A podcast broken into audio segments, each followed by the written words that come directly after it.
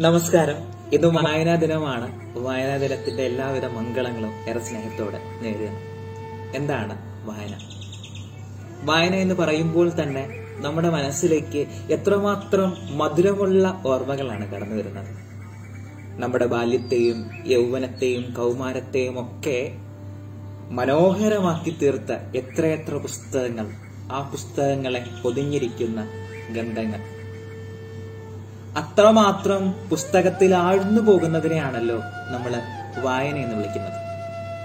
ഒരു എഴുത്തുകാരൻ തന്റെ അക്ഷരങ്ങളിൽ ഒളിപ്പിച്ചു വയ്ക്കുന്ന കഥാപാത്രങ്ങളുടെ വിചാരങ്ങളും വികാരങ്ങളും സ്നേഹവും പ്രണയവും ദുഃഖവും ഒക്കെ അതേ തീവ്രതയോടെ നമുക്ക് വായിക്കാനാകുമ്പോഴാണല്ലോ നമ്മൾ യഥാർത്ഥത്തിൽ ഒരു വായനക്കാരനായിട്ട് മാറുന്നത്.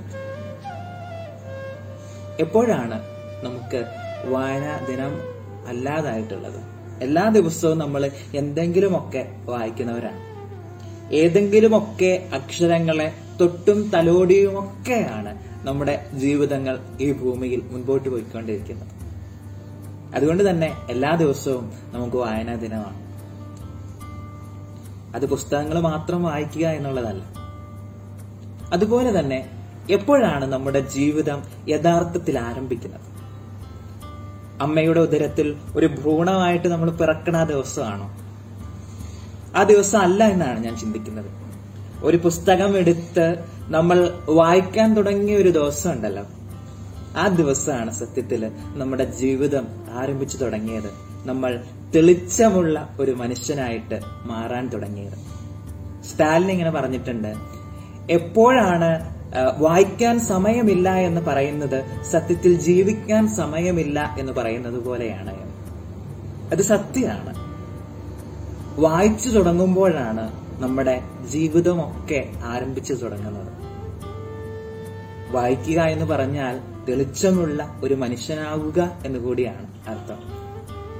പലപ്പോഴും ഇങ്ങനെ ആഗ്രഹിക്കാറുണ്ട്. ഒരു പായും തലയണയുമായിട്ട് ഗ്രന്ഥശാലയുടെ ആളൊഴിഞ്ഞ കോണിൽ രാത്രി പകലാക്കി പുസ്തകം വായിക്കാൻ കഴിഞ്ഞിരുന്നെങ്കിലെന്ന്. ഇപ്പോഴും ആഗ്രഹിക്കാറുണ്ട്. അങ്ങനെ ഒരു അവസരം കിട്ടിയിരുന്നെങ്കിൽ എത്രയോ വലിയ ഭാഗ്യമാണ് എന്നതിനെക്കുറിച്ച്. ഒരിക്കൽ അയ്യപ്പ പണിക്കർ ഒരു ഗ്രന്ഥശാല ഉദ്ഘാടനം ചെയ്തുകൊണ്ടിരുന്നപ്പോൾ ഇങ്ങനെ പറഞ്ഞതായിട്ട് കേട്ടിട്ടുണ്ട്. ഒരു ഗ്രാമത്തിൽ ഒരു വായനശാല ഉണ്ടാകുക എന്ന് പറഞ്ഞു കഴിഞ്ഞാൽ ആ ഗ്രാമം ആ ഗ്രാമമല്ലാതായി തീരുകയാണ് ഒരു നാട്ടിൻ പുറത്ത് ഒരു വായനശാല വരിക എന്നാൽ അവിടെ വിപ്ലവം കടന്നു വരിക എന്നാണ് വായിക്കുമ്പോൾ നമ്മൾ വിപ്ലവകാരികളാവുകയാണ്. അക്ഷരങ്ങൾ ഒരു ആയുധപ്പുരയാണ്. ഗ്രന്ഥശാലകൾ ഒരു ആയുധപ്പുരകളാണ്. നമുക്കറിയാമല്ലോ ലോകത്തിലെ എല്ലാ വിപ്ലവങ്ങളുടെയും മാറ്റിമറിക്കലുകളുടെയും പിന്നിൽ ഒരു കുരുത്തം കെട്ട പുസ്തകം ഉണ്ടായിരുന്നു. ആ പുസ്തകത്തിന് പുറകിൽ ഒരു ചിന്തിക്കുന്ന മനസ്സുണ്ടായിരുന്നു. അത് ചരിത്രത്തിലൊക്കെ നമ്മൾ കണ്ടിട്ടുള്ള വസ്തുവാണ് വസ്തുതയാണ്. പുസ്തകങ്ങളെ ചാരി നിൽക്കാനുള്ളതല്ല ചവച്ച് തിന്നാനുള്ളതാണ് എന്ന് നമ്മൾ തിരിച്ചറിയേണ്ടതാണ്.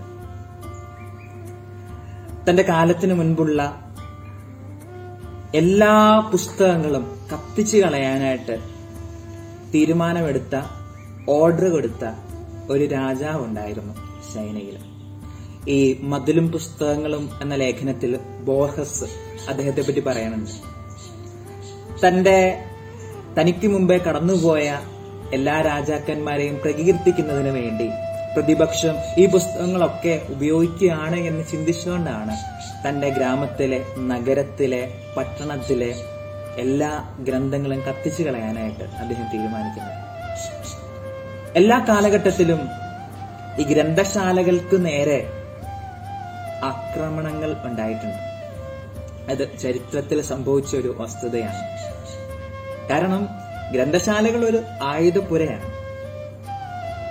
ഒരു മനുഷ്യൻ അവിടേക്ക് കയറി ചെന്നു കഴിഞ്ഞാൽ അവൻ ഈ ആയുധപ്പുരയിൽ നിന്നും ഈ കരിമരുന്ന് നിറച്ച് അവൻ തീവ്രമായിട്ടുള്ള തീവ്രമായി ജ്വലിക്കുന്ന ഒരു മനുഷ്യനായിട്ടായിരിക്കാം പുറത്തേക്ക് വരുന്നത്.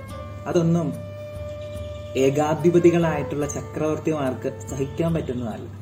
അതുകൊണ്ടാണ് അവരൊക്കെ എപ്പോഴും ഗ്രന്ഥശാലകൾ തകർത്ത് കളയാനായിട്ട് തീരുമാനമെടുക്കുന്നത്. ഒരു കഥ ഇങ്ങനെയാണ്. ഇതുപോലെ തന്നെ ഒരു ചക്രവർത്തി തന്റെ നഗരത്തിലെ എല്ലാ വായനശാലകളും കത്തിച്ചു കളയാനായിട്ട് ഓർഡർ ഇടുക അങ്ങനെ ആ പടയാളികൾ തങ്ങളുടെ ദേശത്തുള്ള എല്ലാ ഗ്രന്ഥശാലകളും ഇങ്ങനെ കത്തിച്ച് കത്തിച്ച് കടന്നു പോവുകയാണ്. അങ്ങനെ കടന്നുപോയിക്കൊണ്ടിരിക്കുന്ന സമയത്ത് കുറച്ചേറെ പുസ്തക മനുഷ്യർ കടന്നു വരികയാണ് സാഹിത്യം സംരക്ഷിക്കാനായിട്ട് അവർ വനത്തിലേക്ക് പോയി അവിടെ ഒളിഞ്ഞ് ഒളിച്ചു താമസിക്കുകയാണ്.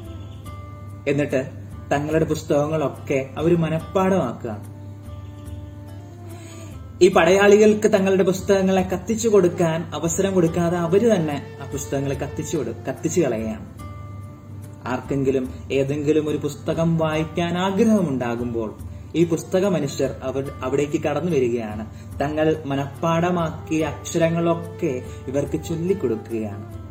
അങ്ങനെ പുസ്തകങ്ങൾ ഒരു മനുഷ്യനിൽ നിന്ന് മറ്റൊരു മനുഷ്യനിലേക്ക് സഞ്ചരിച്ചു കൊണ്ടിരിക്കുകയാണ് വായിക്കുന്ന ഒരു മനുഷ്യന്റെ ശിരസിനെ തകർക്കാനായിട്ട് ആ പടയാ ആ രാജാവിന്റെ പടയാളികൾക്ക് കഴിയാതെ പോവുകയാണ്.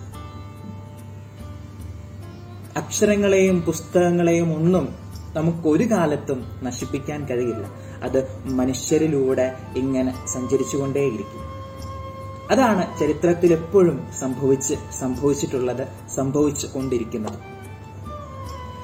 പാരീസിലെ നാഷണൽ ലൈബ്രറിയിൽ ഇരുന്ന് വായിക്കുന്ന ബ്രിഗ ഇപ്പോൾ ഓർമ്മയിലേക്ക് തെളിഞ്ഞു വരികയാണ് ബ്രിഗ എന്ന് പറയുന്നത് ജർമ്മൻ കവിയായ റെയ്നറുടെ ഒരു കഥാപാത്രമാണ്. അവർ പുസ്തകം വായിക്കുന്ന മനുഷ്യരെ പറ്റി ഇങ്ങനെ പറയാ പറയാനുണ്ട് പ്രജ. ഈ പുസ്തകം വായിക്കുന്ന മനുഷ്യരുടെ അരികിലിരിക്കുന്നത് എത്രയോ മനോഹരമായിട്ടുള്ള ഒരു കാര്യമാണ്. അത് സത്യമാണ് ഒരു തുറന്ന വായനക്കാരന്റെ അരികിലിരിക്കുന്ന സമയമാണ് ഏറ്റവും മനോഹരമായിട്ടുള്ള ഒരു സമയം.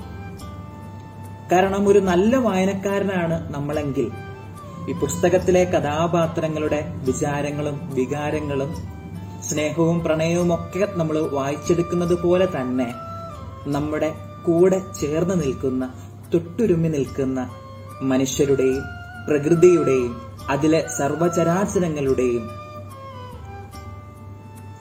വേദനകളും ദുഃഖങ്ങളും കൂടി വായിച്ചറിയാൻ നമുക്ക് കഴിയണം. തന്നോട് ചേർന്ന് നിൽക്കുന്ന മനുഷ്യരെ പോലും വായിക്കാനാകാത്തൊരു കെട്ട കാലഘട്ടത്തിലൂടെയാണ് നമ്മൾ കടന്നു പോകുന്നത്. ഇവിടെ നല്ല വായനക്കാർ ഉണ്ടാകേണ്ടതുണ്ട്. എല്ലാ മനുഷ്യരുടെയും വിചാരങ്ങളെയും വികാരങ്ങളെയും ഹൃദയത്തുടുപ്പുകളെയും വായിച്ചെടുക്കുന്ന നല്ല വായനക്കാർ ഇനിയും ഈ ഭൂമിയിൽ ഉണ്ടാകേണ്ടതുണ്ട്.